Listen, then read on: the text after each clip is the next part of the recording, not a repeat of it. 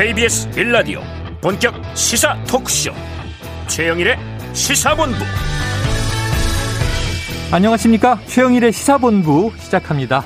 한동훈 법무부 장관. 어제 임명이 됐습니다.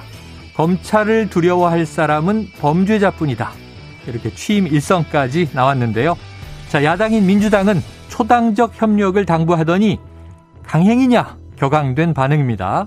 자, 내일 모레 20일로 잡힌 한덕수 국무총리 후보자의 인준 표결이 주목되는 그런 상황입니다. 자, 이미 달아오르고 있는 6일 지방선거, 내일부터 본격적인 선거 운동에 막이 오르는데요. 자, 전국 2324개 선거구에 7617명이 입후보했다고 합니다. 평균 경쟁률은 1.8대 1, 역대 최저치라고 하는데요. 자, 대선, 총선. 자, 대선 한 명 뽑고요. 총선은 300명 뽑잖아요. 야, 7,617명이 입후보. 선거 끝날 때까지 동네마다 유세로 아주 시끌시끌할 것 같습니다. 자, 후보들은 좀 오버하지 마시고 주민들의 차분한 일상, 일상을 조용하게 지켜주시면 좋겠습니다. 자, 오늘은 5.18 광주 민주화 운동 기념일입니다. 추념식이 오전에 있었죠. 자, 이제는 여야, 진보 보수가 함께 임을 위한 행진곡을 부르니 현대사에 대한 정리와 화합의 분위기도 느껴집니다. 하지만 더 나아가서 42년간 밝혀지지 않았던 마지막 진실의 한 조각까지 밝혀내고 다시는 이런 일이 없도록 하는 과제가 우리에게는 남아 있습니다. 최영일의 시사본부 출발합니다.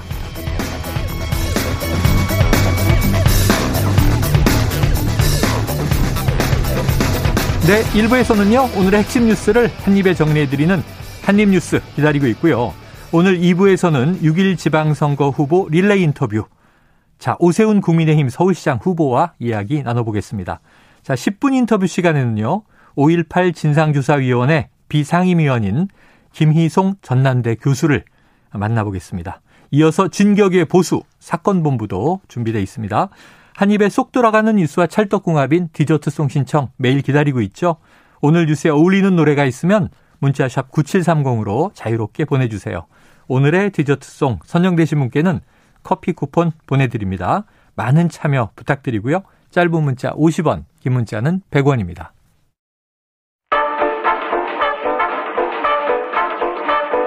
최영일의 시사본부 한입뉴스 네, 오늘의 핵심 뉴스를 한입에 정리해드립니다. 한입뉴스 박정호 오마이뉴스 기자, 오창석 시사평론가 이미 자리 잡고 계십니다. 어서 오세요.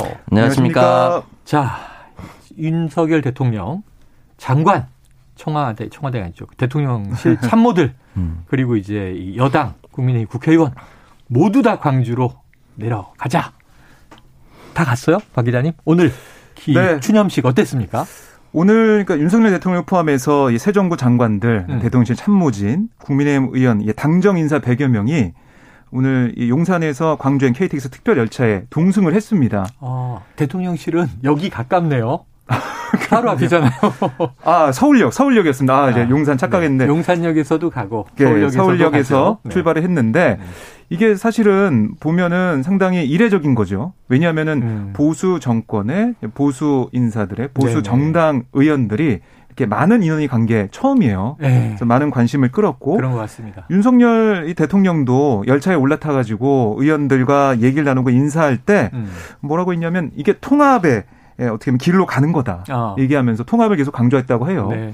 그래서 윤석열 대통령이 사실상 이 광주행을 독려를 했다라고 하니까 네. 의원들도 함께 동참하는 그런 모습을 보였고 음. 국민 통합의 길에 함께하는 모습을 좀 만들어냈다 이런 평가도 나오고 있습니다. 음. 그리고 이 열차에서 이물려 행진과 악보도 사전에 배포했다. 아. 이렇게 얘기를 하더라고요. 그래서 이번에는 합창이 아니라 재창. 그러니까 우리 보수 정부, 그러니까 이명박 아, 정부 때는 네네네. 합창이다. 재창이네 합창식으로. 부를 사람은 부르고 안 부를 사람은 부르지 마라. 이런 그렇습니다. 근데 재창으로 이번에 하면서 네. 보수 정권에 불구하고 재창으로 하면서 함께 부르는 음. 그런 모습을 만들었다. 오늘 실질적으로 함께 좀 부르는 모습도 제가 예, 볼 수가 있었거든요. 예. 윤석열 대통령은 손에 손잡고 유족들과 함께 어. 재창을 했고 네. 또 이준석 대표를 비롯한 의원들 또 민주당 어, 지도부와 의원들은 음. 예, 주먹을 어, 불끈 쥐고 팔 흔들면서 팔 흔들면서 이렇게 네. 부르는 모습, 함께 제창하는 모습이 눈에 띄었습니다. 야, 이게 참 격세지감이에요. 이제야 좀 통합의 음. 분위기가 아닌가 싶기도 한 게 과거에는 보수 정당에선 누가 참석했느니 안 했느니 예전에 황교안 전 대표 시절이나 음. 역대 대통령들 그리고 또 이제 이 임을 위한 행진곡을 부르느니 안 부르느니 음. 심지어는 또 5.18 관련 시민단체가 오지 말라 하고 막 음. 물통 날아다니고 음. 이 생각이 많이 좋아진 거죠? 저는 많이 바뀌어서 다행이라고 생각이 들고요. 네. 뭐 아주 늦었습니다만 음. 아주 늦었다고 생각하지는 합니다만은 그래도 지금 이제 원상태로 돌아오고 있다. 작년까지만 하더라도 국민의힘에는 성일종 의원이나 음. 정운천 의원 정도만 참석을 해서 네네. 이 행사를 이제 빛내려고 했었는데 윤석열 대통령이 취임하고 나서 첫 번째 국가 행사로 여기 모든 의원들이 참석해달라라고 네. 부탁을 했고 이제 흔히 말하는 보수에서도 이 5.18 광주 민주화 운동을 완벽하게 인정 을 하고 어 국가적인 민주화 운동으로 기리는 이 모습은 정말 다행이다. 네. 정말 잘 하신 일이다라고 말씀드리고 싶습니다. 그래요. 근데 임을 위한 행진곡 악보를 사전에 배포했다. 사실은 이거 저 80년대 학번들은 다 외우고 네. 있는 건데 악보를 배포했다는 건 연습하면서 갔다. 네. 네. 어, 가사나 이제 이 멜로디를 잘 모르는 분들도 있을 수 있습니다. 있을 수 네. 있죠. 그래서 뭐 자. 뭐 윤석열 대통령 오늘 네. 이 기념사를 좀 보면 어, 그게 중요해 보여요. 예, 정리해 보자면 5월 정신은 보편적 가치의 회복이고 네. 자유민주주의 헌법 정신 그 자체다라고 음. 얘기를 했고요. 5월 정신이 담고 있는 이 자유민주주의와 인권의 가치가 세계 속으로 널리 퍼져나가게 해야 된다. 네. 이렇게 얘기를 했어요. 그러니까 이 후보 시절에 윤, 대, 윤 대통령이 5.18 정신 이게 자유민주주의 정신이라면서 헌법 수록을 약속한 네. 바 있거든요. 네. 그래서 오늘 이런 언급도 헌법의 이 5월 정신을 5.18 정신을 헌법 정신을 담는 음. 이런 작업이 있지 않을까. 오늘 국민의힘 뭐 김기현 의원을 포함한 네. 여러 인사들 얘기도 이제는 어, 그렇게 해야 된다 이렇게 예. 얘기를 하고 있거든요. 그래요. 그래서 민주당도 오늘 논평을 보면 윤석열 대통령을 비롯한 이 여당 의원들의 음. 예, 광주 방문 참석 기념 참석을 환영했고요. 음. 또이 헌법에 정말 이 5.18 정신을 담는 게 이제는 더 이상 늦춰서 안 된다 이렇게도 예. 강조를 했습니다. 이것도 이제 여야 합의는 된 것 같아요. 네. 뭐 개헌을 하게 되면 권력 구조 재편이 어떻게 될 것인가 이거는 의견이 다 갈리는 사안이지만 헌법 전문에 우리 저 3일 정신 임시정부의 법통 네. 4.19, 4.19. 혁명의 정신 음. 이어서 5.18 민주화운동의 정신까지를 전문에 담아야 한다. 이건 뭐큰 음. 이견이 없어져서 야 이게 김종인 전 비대위원장이 음. 추년탑 앞에 무릎을 꿇은 이후 네. 얼마 만에 이제 이런 집권한 음. 보수 또이 정치인들의 모습을 보는 겁니까? 네, 이게 참 쉽게 발전은 안 하는 것 같아요. 네. 김종인 위원장이 무릎을 꿇은 게 제가 기억하기로는 이제 2016년 더불어민주당 비대위원장 때. 야, 6년 됐네요. 네, 그 횟수로 이제 6년 되는 네. 거죠. 그렇게 민주당에서 보수 색채가 짙은 사람이 비대위원장으로 가서 무릎을 꿇고 음. 다시 넘어가서 이제 국민의힘 비대위원을 맡으면서 또 이제 무릎을 꿇고 음. 계속해서 이어져 왔단 말이죠. 음. 그래도 아주 조금씩이지만 진전하고 있는 것 같습니다. 네. 또 이준석 대표의 지난 대선부터의 이 른바 음. 서진 정책 음. 호남구에 이제 이루어졌고 지금 이번 지방선거에서도 한번 또 분위기를 우리가 지켜봐야 될 것 같습니다. 그런데 자, 이 윤석열 대통령의 5.18 기념사 그 내용 좋았던 것 같아요. 5월 정신이 우리 헌법 정신 그 자체다. 네.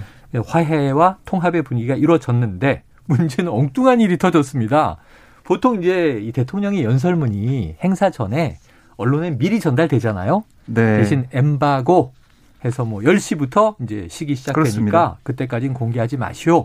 참조하시오 하고 뭐 한두 시간 전에 전달되는데 네. 이게 유출됐다는 얘기는 뭐예요? 그러니까 이게 사진 보신 분들 많으실 것 같은데요. 네. 윤 대통령 행사 참석을 몇 시간 앞두고 네. 윤 대통령이 집무실에서 연설문에 퇴고하는 모습, 어. 또 집무실 테이블에 놓여 있던 연설문이 어. 클로즈업돼서 어. 떤 내용인지 알 수 있는 사진이 일부 매체 보도가 됐어요. 사진으로 찍혀서 그렇습니다. 이거 대통령 집무실을 들어갈 수 있는 사람이네요. 맞습니다. 어. 그래서 대통령실 관계자가 찍어서 유포했을 것이다. 어. 이렇게 유추가 가능하고요. 어, 허락을 안 받고 그렇죠. 이게 사실은 허락을 받을 수가 없는 게 엠버가 예. 걸려 있는 거기 때문에 네. 이게 유출이 되면 안 되는 거고요. 아. 그래서 대통령실도 이 해당 참모를 경질해야 된다. 그러니까 이게 조사해서 조치를 취하겠다 이렇게까지 얘기하고 있어요. 네네. 그리고 또 한 가지 사실은 어제 저희가 잠깐 다뤘지만 출입 기자들 보안 앱 깔아야 된다 이런 얘기를 했잖아요. 예. 대통령실에 근무하는 사람들도 보안 앱을 깔아서 음. 이게 사진 찍거나 뭐 이런 게 유출이 안 되게 네. 조치를 취하고 있는데 이렇게 사진 찍어서 이게 나왔다는 것은 어. 보안 앱을 안 깔고 있었고 네. 보안에 구멍이 뚫렸다는 지적이 나올 수밖에 없거든요. 음. 이게 어떻게 보면은 좀 어, 그럴 수도 있지라는 생각을 할 수도 있는데 네. 이게 이 이런 연설문 사진이라서 우리가 좀 어. 가볍게 생각할 수도 있는 이게 뭐 다른 보안 네. 시설이나 이런 거에 적용이 된다면 큰 일로 어, 뭐 발전할 수도 있는 겁니다. 네. 아, 요새 정치인들이나 뭐 이제 관료들도 네. SNS에 이런 좀 의미 있는 장면들 찍어서 올리고 자랑질 음. 하잖아요. 이해는 되는데 네. 대통령이 지금 퇴고 중인 연설문을 찍어서 임의로 이제 이거를 음. 뭐 어디 올렸다면 좀 심각한 문제예요. 만약에 이게 뭐 국가 기밀이면 어쩔 뻔했어요. 음. 예를 들면 네. 그리고 대통령의 네. 집무실 책상 위치 자체도 기밀입니다. 아, 그러니까 저이 네. 오평관님 누굽니까? 빨리 특정하세요. 누구예요? 누군지 사진 받은 거 보여주세요. 네. 누군지는 알 수 없는데 네. 기본적으로 이제 대통령의 모든 것은 사실은 기밀 사항이라고 아, 저는 그렇죠. 네, 생각이 드는데 보안 앱에 구멍이 뚫린 것인지 어. 음. 보안 앱을 깔지 않고도 드나드는 사람이 있는 것인지는 어. 확인을 좀 더 해봐야 될 것이라고 네. 생각이 들고요. 말씀하셨다시피 내가 대통령과 이렇게 가깝다 네. 또는 나의 권세가 이렇게 크다라는 어. 걸 알리다가 엇나가는 것들이 어. 대선 후보 기간 중에도 있었잖아요. 네, 네. 예를 들어서 기차 안에 다리를 올렸던 것이 음. 사실은 음. 이상일 맞아요, 맞아요. 이상일 전 의원이 내부에서 나온 거였죠. 네, 네. 내가 바로 옆에 있다 후보 옆에 이거 언급하지 말아주세요. 본인은 얼마나 지금 또아 이게 또 하나 그러고 민망하겠습니다. 아 근데 이제 그때는 후보 시절이었으니까 네. 한 사람의 질책이었지만 아 그리고 이제 당선 되셔서 네. 취임까지 했으니까 네, 지금 이제 대통령은 우리나라의 가장 중요한 사람입니다. 네. 가장 중요한 이 중차대한 일들에 대해서는 이렇게 좀 경솔한 결과들이 나오면 안 된다. 음. 우려의 말씀을 좀 아, 드립니다. 본인은 이렇게 얘기할 거예요. 대통령이 5.18에 이만큼 신경 쓰는 음. 모습을 네. 곁에서 지켜보다 감동하여 음. 이걸 국민들과 나누고 싶었다. 네. 이렇게 공익적 차원에서 이야기했지만 네. 어쨌든 뭐라고 해도 음. 허락받지 않고 유출된 건 이것은 이제 굉장히 심각한 문제다. 네. 이거 밝혀지겠죠? 네, 그렇습니다. 이게 아마 조치를 어떻게 했는지도 아마 대통령실에서 아, 알릴 걸로 예상이 됩니다. 경질이 될 가능성이 있습니까? 경질, 경질까지? 뭐 경질 플러스 아니면 은 어떤 조치 네. 여러 가지 상황이 있겠지만 어. 대통령실이 이걸 가벼이 여기지 않는다는 예, 기류거든요. 예. 좀더 봐야겠습니다. 만약 문제가 지금 있어서 구설에 오른 비서관이 여기까지 더해지면 결정타는 될 수 있겠다 이런 생각이 뭐 들어요. 그렇게 생각할 수 있습니다. 뭐 누군지 모르니까 일단 지켜보도록 하죠. 네. 대통령실에서 조치할 것으로 생각이 됩니다. 자, 이거 중요한 뉴스인데 어제 오후에 나왔죠. 결국 한동훈 법무부 장관 후보자 임명됐고 어제 취임까지 했습니다. 네. 이제 법무부 차원의 여러 가지 조치들이 또 나오는 것 같은데 지금 민주당 분위기는 싸늘해졌겠어요? 네, 그러니까 이게 이제 어제 국회 운영위가 진행되는 가운데 임명이 네. 됐어요. 김현숙 여가부 장관 후보자 함께 음. 한동훈 법무부 장관 후보자가 임명이 됐는데요.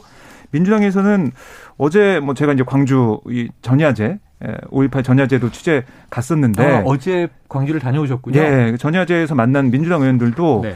상당히 격앙된 분위기였습니다. 아. 그러니까 이 월요일에 국회를 찾아가지고 시정연설 을 했을 때 어. 초당적 협력을 강조했는데 네네. 그 이후에 바로 다음 날 한동훈 어. 후보자 임명한다. 어. 이거는 협력이나 협치로 볼 수 없는 그런 행동들이 네네. 나오고 있는 거 아니냐 음. 이런 지적을 했고요. 또 내부에서는 뭐 해임 건의안을 당장 뭐 내놔야 되는 거 아니냐 이런 아. 얘기까지 나올 정도예요. 물론 이거는 개개인의 의원들마다 생각이 좀 다른 부분이 네. 있지만 네. 그만큼 이 윤석열 대통령의 음. 협치 이 생각, 뭐 통합 생각은 맞지 않는 그런 인사다 음. 이런 비판이 계속 나오고 있습니다. 자 우평로가님, 네. 이 한동훈 이 법무부 장관 카드를 음. 윤 대통령이 결코 놓지 않을 것이다. 이건 뭐 예상됐던 거고 또 이게 임명하면 이게 한독수 총리 후보자 인준과 연계되지 않겠는가? 네. 민주당이 당연히 반발하겠지. 이것도 예상됐던 거고. 네네. 예상됐던 대로 가는 거예요. 네. 자, 이 상황은 어떻게 좀 정리가 필요할까요? 그래서 여기서 이제 흔히 말하는 그 법률적 문제 너머에 음. 정치력이라는 것이 필요하다고 생각이 드는데 어, 네. 그 민주당은 말씀하셨다시피 한동훈 후보자 같은 경우는 지금 장관이 됐던 것처럼 강행할 것이라고 충분히 예상할 수 있었고요. 음. 그 연동돼서 한덕수 총리를 어떻게 할 것인가에 대한 결론을 미리 내려놓고 음. 사전 설정을 해놓고 그 정치력을 다시 되짚어서 준비를 했었어야 됩니다. 근데 지금 보면은 민주당이 의총을 열고 회의를 어떻게 하고 한덕수 후보자를 어떻게 할 것인지에 대한 논의가 음. 이제 하고 있는 것 같아요. 네네. 네. 그렇다면 이 시나리오 자체를 안 쓰고 있었다는 건데 네. 누가 보더라도 예상할 수 있는 시나리오를 예상하지 못하고 이 결과에서 어떻게 할 것인가에 네네. 네. 결론을 내리지 못했다면 음. 정치력 부재입니다. 음. 그러면 반대로 윤석열 대통령은 한동훈 후보자를 지명을 하고 그러면 한덕수 총리가 남는데 한덕수 총리를 임명하지 않는다라고 하면은 딱 이제 지방선거 본격적으로 선거운동 시작할 때 네. 야당이 총리를 발목 잡는다라든지 어. 네. 또는 그렇게 크게 흠결이 없는 사람을 일부러 잡고 놓아주지 않는다. 네. 아직도 정신 못 차렸다는 이 프레임이 그냥 갈 수도 있거든요. 어. 그렇기 때문에 지금 야당이 민주당의 한덕수 후보를 부결시켜도 어. 대통령에게 큰 리스크가 되지 않고 음. 임명시키면 모든 걸 얻었죠. 음. 총리도 없고 네. 한동훈 후보자, 한동훈 내정자도 네. 장관 됐고요. 그렇기 때문에 민주당이 지금 전체적으로 무엇을 원하고 있는지 어떤 네. 정치력을 보이고 있는지는 굉장히 의문입니다. 음. 그래서 지난 4월 말부터 충분히 지금 이제 5월 중순까지 네, 네. 약 3, 4주간 예상할 수 있는 타임라인이거든요. 음. 이 타임라인에서 지금 민주당이 원하는 바로 돌아갔던 것이 없습니다. 딱 하나도 김인철 장관 후보자도 예. 언론 보도에 의해서 낙마한 것이지 예. 민주당의 청문 결과로 낙마한 것이 아닙니다. 예. 이러다 보니까 민주당이 아직도 재정비가 덜된 것이다라고 평가할 수밖에 없는 것이죠. 알겠습니다. 네, 그 국민의힘이 이제 한동훈 후보자 임명 이후에 어떤 입장을 내놨었냐면 음. 민주당은 한동훈 장관이 왜 임명돼서는 안 되는지 대해 국민을 설득하지 못했다. 네. 이런 지적을 했어요. 그래서 국민의힘 판단에는 여론도 어, 이 국민의힘 편, 그러니까 이 정부 편이다 이렇게 예. 생각하는 것 같고요. 어. 더 이상 국정 운영에 발목을 잡혀서는 안 된다는 강한 의지의 표현이다 이렇게 네. 강조를 하고 있습니다. 자, 그러니까 이제 밤새 이어졌던 인사청문회에서 결국 민주당은 한 방을 날리지 못했다. 심지어는 이모 한땡땡 실수 연발하면서 음. 좀 이제 언론의 웃음거리가 되기도 음. 했다. 그 한동훈 후보자가 일대 다로 음. 조근조근 지치지 않으면서 네. 설득력을 얻은 거 아니냐.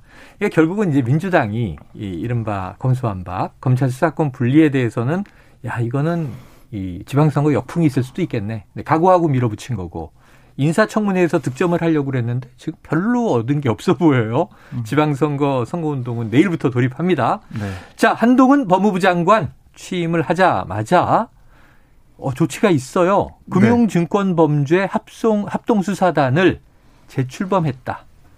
이게 추미애 전 장관 때 없어졌다면서요? 네, 그러니까 추미애 전 장관 취임 직후인 2020년 1월에 음.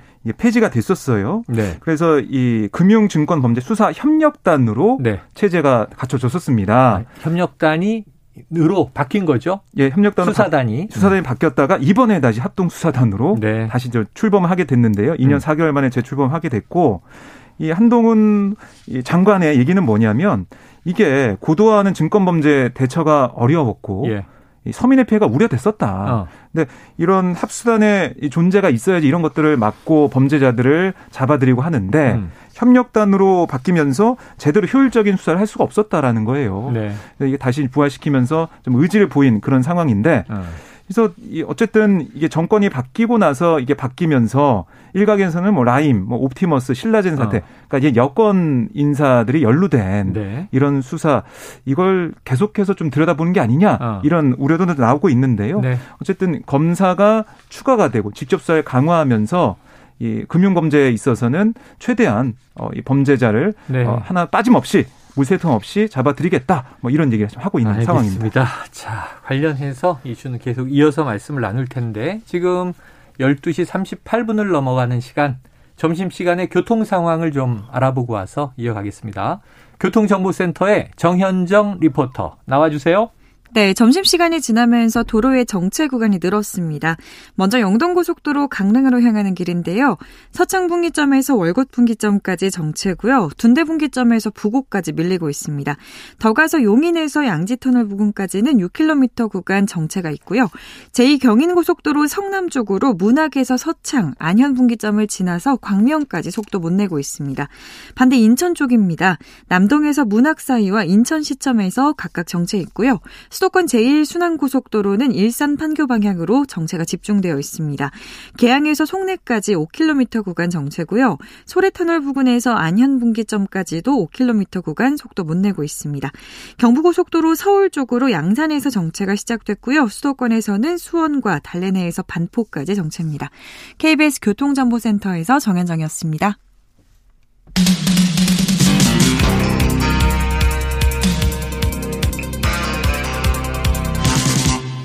최영일의 시사본부. 네, 한동훈 법무부 장관 여러 가지 조치를 앞으로 이제 또 추진할 것으로 예상이 됩니다. 우평론가님 궁금한 거 하나는 지금 남아 있는 게 내일 모레 20일에 국회 본회의가 합의됐잖아요. 네. 여기 이제 한덕수 총리 후보자 인준 표결이 이루어지는데 이 민주당은 통과를 시킬까요? 부결시킬까요? 그러니까 지금부터 논의를 하고 있지 않을까 제가 앞서서 말씀드렸다시피 결정을 내리지 않은 것 같습니다. 네네. 만약에 결정을 내렸었더라면 아까 정치력 부재를 비판하셨는데 다 네. 결정된 게 하나도 없네요. 그러니까 이게, 이게 결국은 그게 역시 정치적 부재라는 거죠. 그러니까 한동훈 후보자 임명되는 순간 그러면 우리는 한덕수 총리 이건 협치를 먼저 깼기 때문에 한덕수 총리 부결시킨다라는 공식 성명 같은 게 나왔어야 되는데 네네. 네. 그게 안 나왔다는 것은 이걸 두고 아직 결론 못 내렸다는 거 아니겠습니까? 네네. 네. 결론 못 내렸다는 것은 당 지도부가 이걸 어떻게 할지 여론조사를 제대로 못 끝냈다라는 음. 것이고 음. 그럼 지금 이제 며칠 안 남았는데 이거 지금 이틀 동안 하겠다는 거 아니겠어요? 음. 그러니까 이틀 동안 하면 좋은 결과가 나오기 어렵습니다. 네. 그러면 아마 제가 생각했을 때뭐 어. 문희상 전 국회의장도 다른 인터뷰에서 결국은 임명을 해줘야 된다. 네네. 라고 얘기했던 것처럼 그렇게 끌려갈 수밖에 없다고 봅니다. 현재로서는. 그래요. 아유, 이게 오랜만에 또 청취자의 반가운 문자가 1440님 아침엔 뉴스 최영일님 아니십니까? 이거 타사 프로입니다. 이른 아침 새벽 프로고요. 자, 타 지역 왔다가 채널 탐색 중 반가운 목소리가 들려서 주차하고 문자 보냅니다. 오늘부터 채널 등록해 놓겠습니다. 어. 그 프로 타사 프로는 새벽에 네. 동시간대 1위 하는 거고요. 지금은 제코가 석자예요. 자, 최영일의 시사본부, 시사본부장님으로 오늘부터 1일. 자, 지금 그 역할을 이제 박정호 기자, 오창석 평론가가 해주고 계시니까 이 커플의 한입 뉴스 많이 사랑해 주시기를 다시 한번 당부를 드립니다. 자, 민주당의 정치력 부재 얘기만 계속 나왔는데, 자, 이번에는 이제 저 대통령실 얘기 해 보죠. 사과는 했는데 사퇴는 없다. 자, 윤재순 총무비서관 얘기예요. 네. 지금 과거 시집 논란까지 음. 또 이제 성비위 논란 이 일이 커지고 있는데 음. 해명을 했는데 이 해명이 더 논란이 커지고 있어요. 어떻게 된 겁니까? 네, 어제 이제 대통령실 이 관련해서 네. 그러니까 추가행정 예산안이 보면 각 부처별로 예, 예. 관련된 예. 산을 심사를 하잖아요. 음. 그래서 어제 국회 운영위가 열렸어요. 네. 여기에 윤재순 총무비서관이 나왔습니다. 총무비서관이 운영위에 나가죠. 그렇습니다. 네. 그래 나와가지고 여러 가지 뭐 질의가 있었는데 음. 어쨌든 자신의 이제 여러 가지 의혹에 대해서 사과를 했어요. 아. 어떻게 사과를 했냐면 국민께 상처가 되고 불쾌감을 드렸다면 음. 당연히 사과를 드려야 맞는다. 자신을 둘러싼 이런 비 논란에 성비 논란에 고개를 숙였습니다. 어. 그러면서 더 열심히 잘하라는 의미로 받아들이고 뼈를 깎는 아픔으로 자숙하며 눈높이에 맞춰 더 열심히 하겠다 네. 이렇게 얘기를 했어요. 예. 그러니까 뭐 아, 일각에서 지적하고 있는 뭐 사태, 촉구하고 있는 사태, 자진 사태. 이건 없다라는 뜻을 분명히 했고요. 음. 그리고 이제 성비 의혹을 해명하다가 부적절한 발언을 내놓은 게 아니냐 네. 이런 지적도 나왔는데 어떤 얘기였냐면 아. 2003년 발생한 사건 당시 경위를 설명했습니다. 네. 그때 이른바 우리가 이제 생일빵 한다 그러죠. 아, 그러니까 직원들과 아, 함께 지금 육성으로 준비가 아, 예, 돼 있을 예. 거요 아마 어. 한번 직접 들어보고 와서 이야기를 이어가 볼까요? 네. 더 잘하라는 의미로 어, 받아들이고 있고요. 국민들에게 성취가 되고 어, 그 다음에 어, 불쾌감을 느꼈다면 그거는 당연히 제가 어, 사과를 드려야 맞다고 생각합니다. 그 생일빵이라는 처음 제가 당해봤습니다. 그 하얀 와이사스에 그 초콜릿 케이크인가 그 몰그레 케이크 뒤범벅이 되어 있습니다. 뭐 해줄까 그래서 뽀뽀해주라 라고 화가 나서 했던 말은 맞습니다. 그래서 버리다 하고 갔던 것이고요.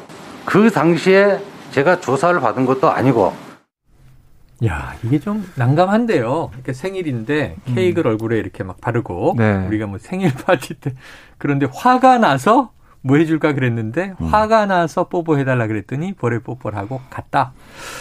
이게 지금 해명은 맞아요? 음. 어떻게 지금 반응들이 나오고 있어요? 사실 여러 가지 반응들이 있는데요. 음. 상식적으로 화가 났으면 네네.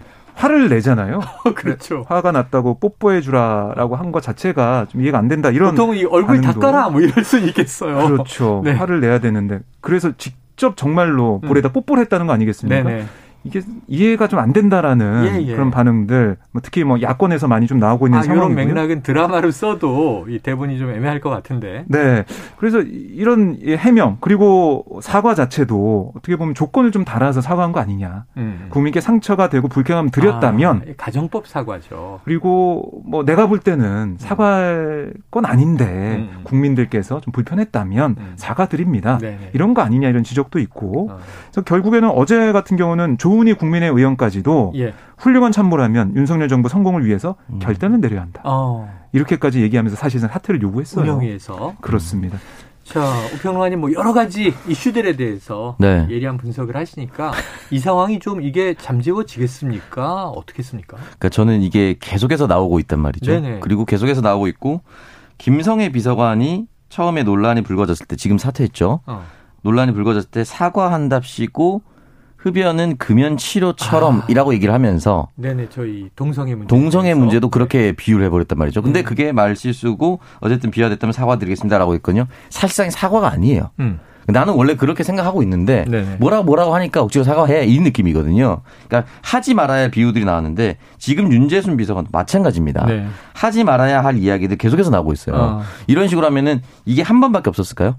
그러니까 만약에 흔, 그 윤재순 비서관이 얘기했었던 일명 생일빵이라는 것이 네네. 너무 기분 나빴다면 그걸 한 사람들에게 문책을 하거나 질책을 했었어야죠. 음. 나 이거 흰 와이셔츠 입고 있는데 왜 이렇게 하냐. 네. 생일에 기분 좋은 건데 나 너무 기분이 안 좋아졌다 이렇게 얘기를 했어야지. 어. 이거를 뭔가 맞대응으로 교환하다시피 더러워진 옷을 내가 회복하기 위해서 뽀뽀를 하겠다는 것은 네. 등가 교환이 안 됩니다. 이거는 네 있을 수 없는 일이에요. 아니 어디서도 화가 나서 뽀뽀해 달라는 네. 표현을 제가 들어본 경우가 없어요. 이게 만약에 네네. 부하 직원이 네. 뭐 남자 부하 직원이 선배님 너무 죄송해요 와서 먼저 와서 뽀뽀를 했다 이런 건 몰라도 네. 본인이 이렇게 했다는 거는 이거 사실 그러면은 사실은 성추행을 당했다라고 볼 수 있는 그렇죠. 대목이에요. 근데 이제 이게 그렇지 않다라는 것은 이거 말고 또 나올 수도 있다는 것이고 음. 이렇게 계속해서 몇 문장 사실은 엄청나게 큰 범죄보다 음. 국민들 가슴 속에 뇌리에 딱 한 문장 박히는 것이 훨씬 더 크거든요 이미지가 네, 네. 그런 의미에서 조은희 의원이 사퇴를 하는 것이 맞다. 그러니까 용단을 스스로 내려달라고 얘기한 것이고 네. 이거 하나만 있을 거라고 생각하지 않습니다. 또 나올 거라고 생각이 들고 음. 또 나오고 또 나오고 또 나온다면은 결국은 대통령 의 행보와 무관하게 계속 네. 대통령 집무실 총무비서관의 이름이 이렇게 오염이 된다면 예. 국정 운영에 별로 좋지는 않다. 자, 지금 이제 오평롱아님의 분석은 잘 들었는데 결론은 이거죠. 그래서 아까 조은희 의원도 얘기를 했다고 네. 했는데 네. 자당에서도 우려가 나오는데 음. 사실 새로 출범한 정부 대통령실의 엄중한 상황을 보면 음. 문제는 이 총무비서관은 계속 운영 위에 나와야 돼요. 네. 청와대 살림 얘기, 예산 얘기 해야 되고 이 지난 역대 정부들 보시면 이 쓸데없는 헬스 기구 왜 샀습니까? 뭐 그럼 음. 이제 금액도 막 얘기하고 이제 설명하는데 그때마다 이게 자꾸 이제 음. 다시 복귀될 수 있잖아요. 네. 사퇴하겠습니까? 그런데 저는 사퇴를 하는 게 대통령한테 훨씬 도움이 될 거라 생각이 네. 들고요. 말씀하셨다시피 총무비서관이 계속해서 나오는데 음. 지금의 해명의 태도를 보면은 음. 다른 질문이 들어오더라도 해명의 태도가 이런 식의 네. 방식으로 돌아올 수 있다는 것이죠. 그러니까 그래요. 아 저는 뭐 집무실에 별로 도움이 되지 않고 조은희 의원을 저는 앞으로 좀 주목을 많이 해야 된다고 봅니다. 알겠습니다. 네. 주목해 보죠. 어떻게 될지 계속 갈지 잠재워질지. 자 이번에는 갑자기 시간 얼마 안 남았지만 갑자기예요. 갑자기 코너 속 코너예요. 한입뉴스 안에 한입 오락관. 자, 지금 지방선거 시작하잖아요. 광역이 17곳이에요. 자, 박 기자님. 네. 네. 또 밑도 끝도 없이 몇 대 몇? 아, 저는 9대 8. 아, 9대 8. 여, 권이 9곳.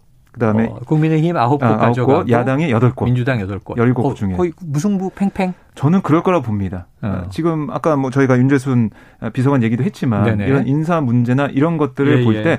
이게 좀 쌓여가는 게 아닌가. 어. 그래서 여건이 중요, 그러니까 중요하기도 하고 유리한 음. 선거 국면이죠, 사실은. 네. 대선 이후에 빠르게 치러진 선거니까. 그럼에도 불구하고 조금 어떻게 보면은 견제하는 그 심리가 좀 발휘되지 않을까 음. 생각해서 거의 이제 비등하게 가지 않을까 네. 생각이 듭니다. 그렇게 보면 민주당은 선방이에요. 왜냐하면 일곱 곳에서 여덟 곳은 지켜내겠다. 네. 사실은 지금보다 많이 줄어드는 거긴 합니다만 네. 2018년에 워낙 많이 네. 이겨나서 자 오평라님, 아이 그 지금 고민하지 마시고요. 그렇다면 저는 여권이 10, 어. 야당이 7.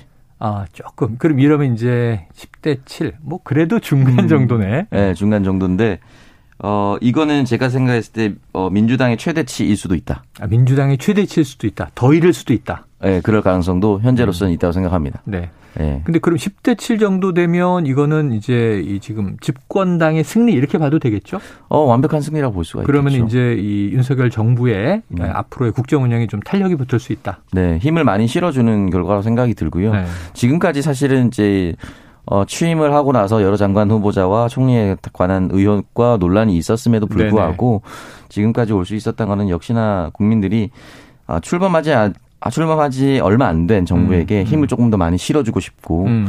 그래 좀 논란과 의혹이 있다 하더라도 결과를 좀잘 네. 내봐 이런 마음이 있는 것 같습니다. 알겠습니다. 지금 음. 제가 뭐 두 갈식으로 툭 던져서 여쭤봤는데 두 분 다 전문가라서 판세를 다 종합하신 걸 거예요.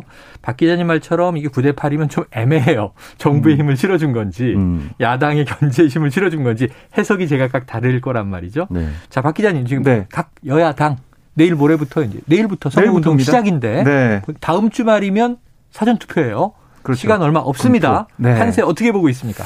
지금 사실은 국민의힘이 분위기가 좀 좋아요. 왜냐하면 음. 최근 여론조사를 보면 네. 당 지지율이 오르고 있거든요. 어. 잘 나오고 있어요. 예, 예. 그래서 내심 뭐 일각에서는 14곳까지 이길 수 있다.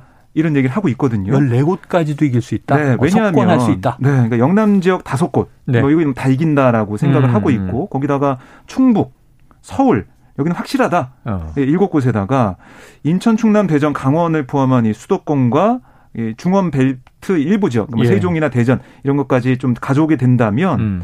14곳까지 갈 수 있는 게 아니냐. 이런 장밋빛 전망도 나오고 있습니다. 네. 네, 최소한 9곳은 가져간다. 이런 거고요. 아, 특히 이게 수도권의 어떻게 보면 민심 이게 좀 중요하다라고 보는 것 같아요. 음. 그러니까 서울 오세훈 후보가 나와 있는 지역을 포함해서 경기도 김은혜 후보나 아니면 인천 지역 유종복 후보 여기서는 최소한 서울 포함해서 두 곳은 네. 가져와야 된다. 이런 얘기를 하고 있고 예. 특히 세종이나 충청 지역에서도 가져올 거다 약간 얘기를 하고 있는 아. 상황이고요. 반면에 민주당에서는 이제 호남 어, 지역 예, 세곳 여기다가 뭐 제주 세종 이걸 포함해서 다섯 곳을 확실한 승기 잡았다라고 네. 좀 보고 있는 것 같고 아. 경합 지역으로 경기, 인천, 충남, 강원을 보고 있는데 네. 여기서 경기와 인천을 꼭 가져오게 됐다, 음. 가져와야겠다 이런 생각을 하는 것 같아요. 그래요. 그래서 이재명 후보가 역시 이제 경기도 그 인천을 계속해서 어, 휘젓고 다닌 그런 모습이고요. 여기다 충남, 강원 중에 한 곳은 가져온다 이런 생각을 하고 있습니다. 아 그래요. 자. 한번 지켜보도록 하죠. 내일부터 이 이슈는 음. 앞으로 계속 다루게 될 것 같습니다. 지금 시간은 얼마 안 남았지만 짧게 이거 중요한 뉴스인데 북한 지금 코로나 심각한 것 같아요. 어떤 소식이 나오고 있습니까? 네, 일단은 전문가들이 이제 백신과 치료제를 바로 보내지 않으면 굉장히 위급한 상황이다. 아. 그리고 PCR 검사 같은 경우도 제대로 되지 않고 명칭 자체를 유열자라고 분류하고 있지 않습니까? 네네네. 근데 저희도 이제 오미크론을 경험해 보신 분들이 많겠지만 열이 나지 않는 무증상 감염자도 굉장히 많습니다. 그렇겠죠. 근데 오미크론 같은 경우는 전파력이 굉장히 높고 음. 또 북한 같은 경우는 우리보다 이제 주민들도 적고 밀집된 공간에 살 수 있는 공간도 많기 때문에 음. 특히나 큰 도시 평양 같은 경우는 굉장히 위험에 노출이 돼 있기 네. 때문에 이 부분에 대해서 빠르게 이제 인도적 요청을 하고 받아야 된다라고 하는데 현재로서는 그렇게까지 많은 교류가 있는 것처럼 보이지는 않습니다. 알겠습니다. 자, 지금 뭐 중국에 의료진이 들어갔다는 소식도 있고요. 지금 김정은 위원장은 1호 약품을 황해남도에 전달했다. 효과가 있겠나? 이게 민심 잡기에 그냥 보여주기 행보다 이런 또 분석도 있습니다. 지켜보도록 하죠. 오늘 한입뉴스 박정호 기자, 오창석 평론가 수고하셨습니다. 고맙습니다. 고맙습니다. 자, 청취자 8356님. 당신의 죽은 뒤 장례식을 치르지 못해 내 삶이 장례식이 되었습니다. 되새겨보면 아주 끔찍한 문장이에요. 한강 작가의 소설 소년이 온다의 한 구절인데요. 가족, 친구, 이웃과 함께하는 평범한 일상을 지키기 위해 희생당한 그날을 기억하며 김광석의 광야에서 신청합니다. 노래 듣고 입으로 돌아오겠습니다.